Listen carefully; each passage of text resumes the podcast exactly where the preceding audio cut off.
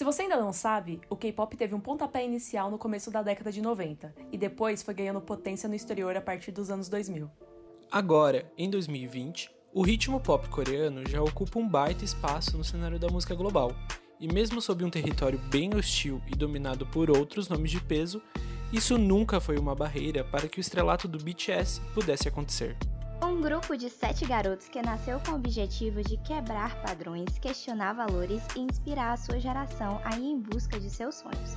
Seu debut aconteceu em 2013 através do disco Too Cool for School, um álbum que registrou a pressão social e a cultura vivida pelos estudantes. Inspirados nisso, nós do Be Army Acadêmicos estaremos com vocês quinzenalmente para falar sobre inspiração, sonhos e novas possibilidades. Meu nome é Kimi. Eu sou o Gus. Eu sou a Rafa. E eu, a Nalu. E você está ouvindo.